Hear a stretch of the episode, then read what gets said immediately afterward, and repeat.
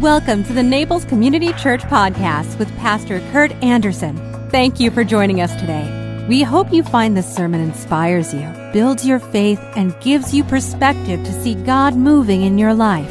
We trust God has great things in store for you. Enjoy today's message. And now, Heavenly Father, feed us with heavenly food and drink as we come to your Son and receive from him all the goodness of his hand. May we receive it in a manner that gives you glory and honor and praise. We ask it in Jesus' name. Amen.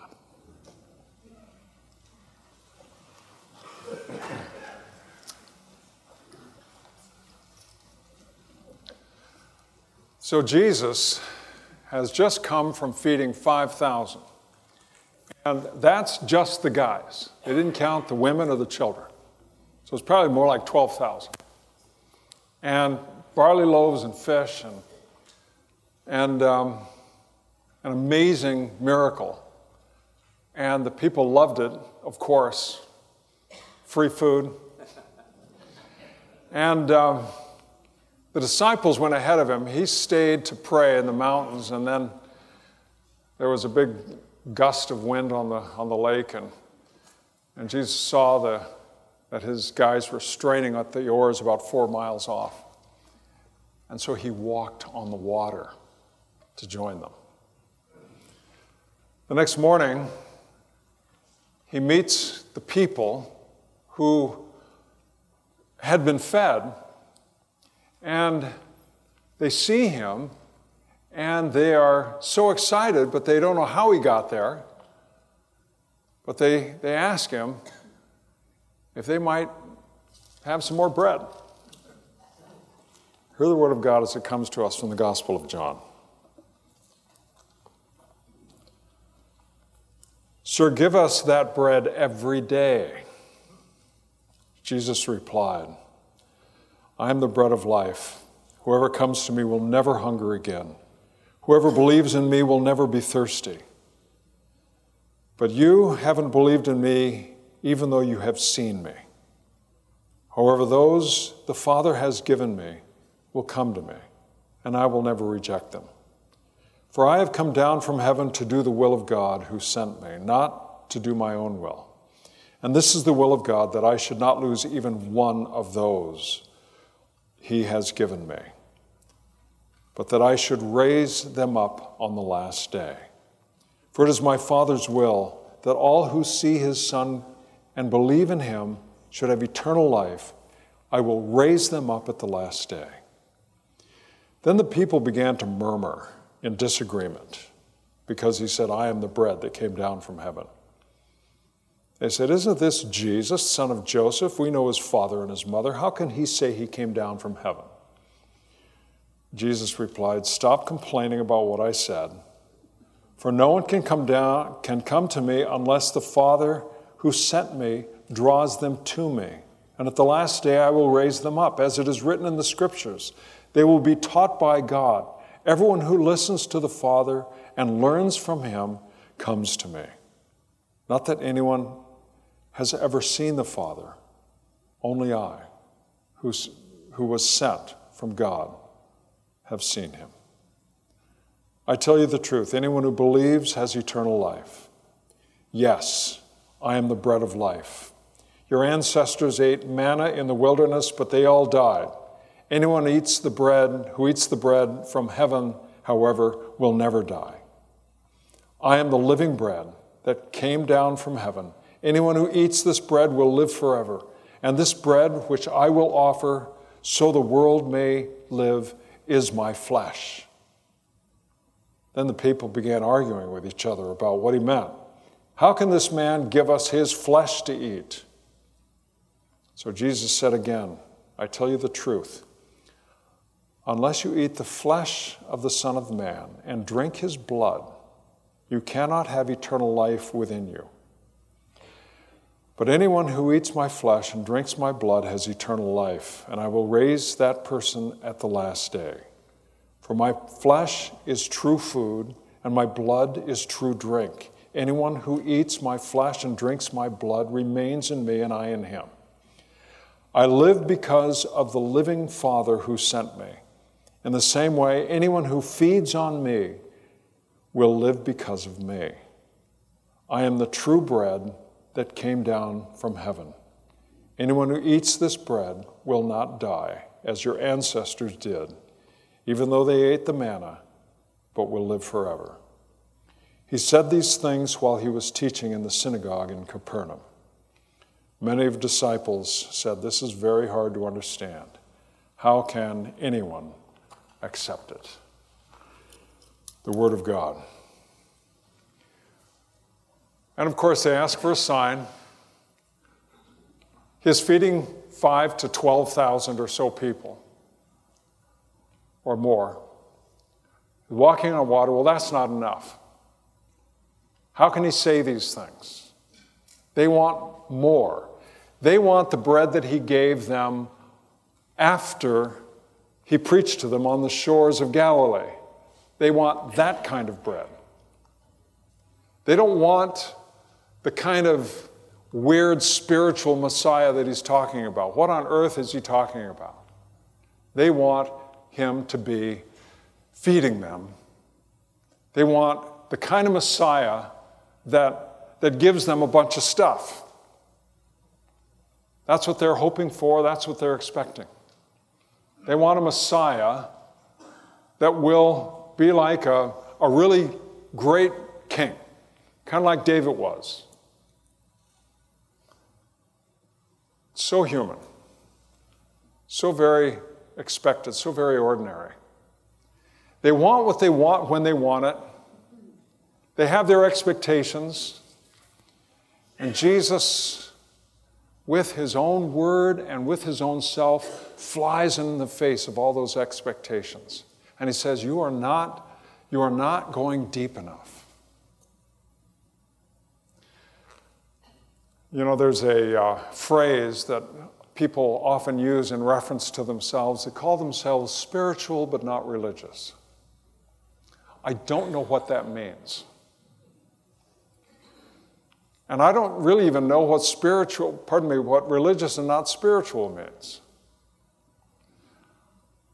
My uh, daughter is in Bend, Oregon. Bend, Oregon is just on the cusp of Eastern Oregon, and Western Oregon and Eastern Oregon meet. And it's not purple, it's very red and very blue. And it's the kind of place where there's very little understanding among people. But the, the blue side of Oregon talks about their spirituality. This free floating, ethereal sort of reality that, that, well, I, don't, I just don't know what they're talking about.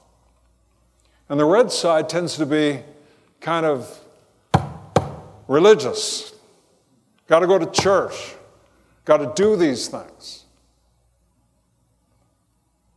And I wonder if people are actually not spiritual and not religious.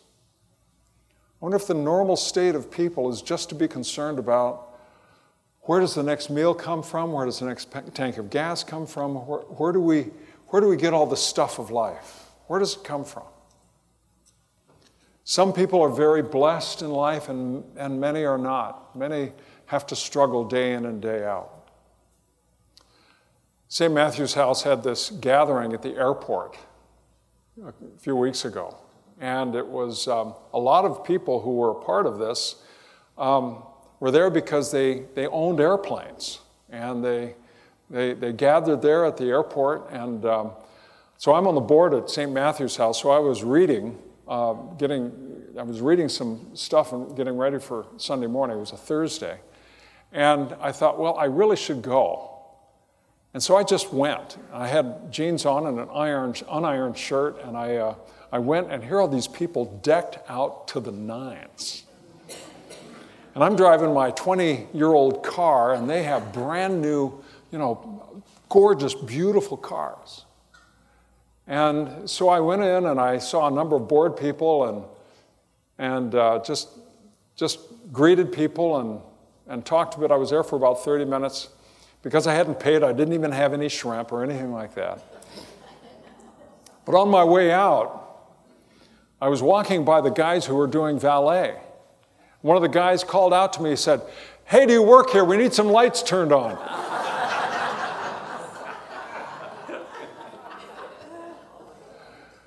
and I thought,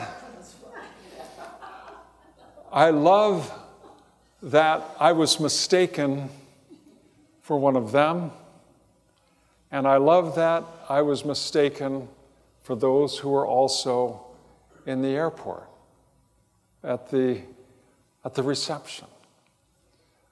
I love the fact that that, that said to me something that I, I, felt, I felt good about. And that is that I, I don't have to have a lot of stuff.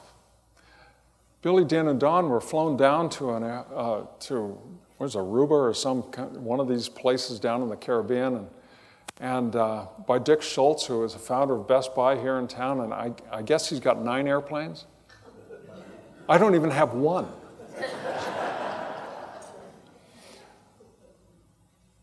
but a man like that, deeply blessed and profoundly grateful. He doesn't live for that stuff. And so many people don't live for that stuff. They live for the daily bread that God gives. And so there are so many people who are so richly, deeply blessed, and yet that stuff doesn't own them.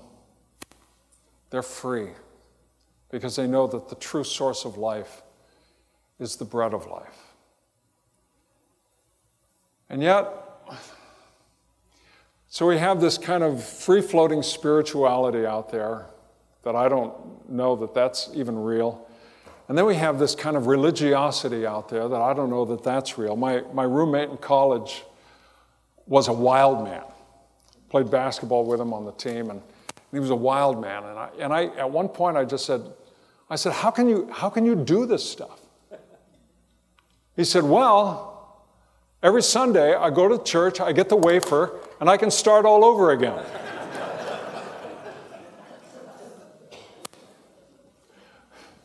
Jesus says, You don't get it. People, you're not, you're not understanding at all. But understand this you wouldn't be here if I didn't, if, your fa- if the father didn't, father didn't draw you here. You wouldn't be here if there wasn't some sort of prompting to bring you here and I'm not going to let you go. But I've got, a, I've got a hard word for you, a tough word. So I am the bread. You have to ingest me. This hard word that Jesus says, it's so stunning here in the Gospel of John. Unless you eat my flesh and drink my blood, you can have no part of what God has prepared for you. This puts Jesus in a credibility crisis. The people says after this whole thing transpired, a lot of the people left. They just left. Probably with comments, he's nuts. They did say, How can we do this? How can this possibly be? He's crazy. And they left him because they had no category in their experience to understand what he was saying. How can this be? The credibility crisis was the radicality of Jesus' call. The call of God to us is so profoundly deep and radical that if we hear that call, and don't have something of a crisis in our own hearts and lives, then we may not have heard the call. But our Lord calls us to live this life in such a way as to understand that in all things we, we trust in Him. We sup on Him. We draw our life, our sustenance from Him. And the disciples said, Who understands this? I can't, I can't understand this. I have no way of understanding what's going on. A number of things transpired. And then Jesus, with his disciples, alone, just before he went to his crucifixion,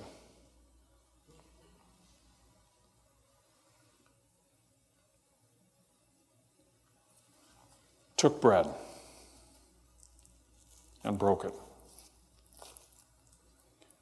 And he said, Take, eat, this is my body, which is for you.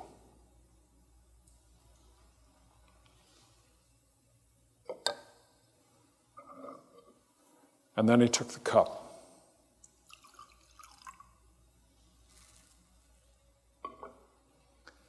And he said, This is my blood, which is shed for you and for many, for the forgiveness of sins. As often as you eat this bread and drink this cup, as often as you eat my flesh, drink my blood, you show forth our Lord's kingdom to all.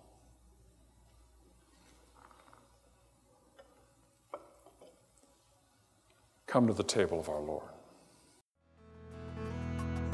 If you enjoyed today's podcast, there are a few things you can do. Be sure to subscribe, rate, and review this podcast. For more information, you can visit us online at www.naplescommunitychurch.org. If you happen to be visiting Naples, please drop in for our Sunday service at 10 a.m. We'd love to meet you. Thanks again for joining us. Have a fabulous day.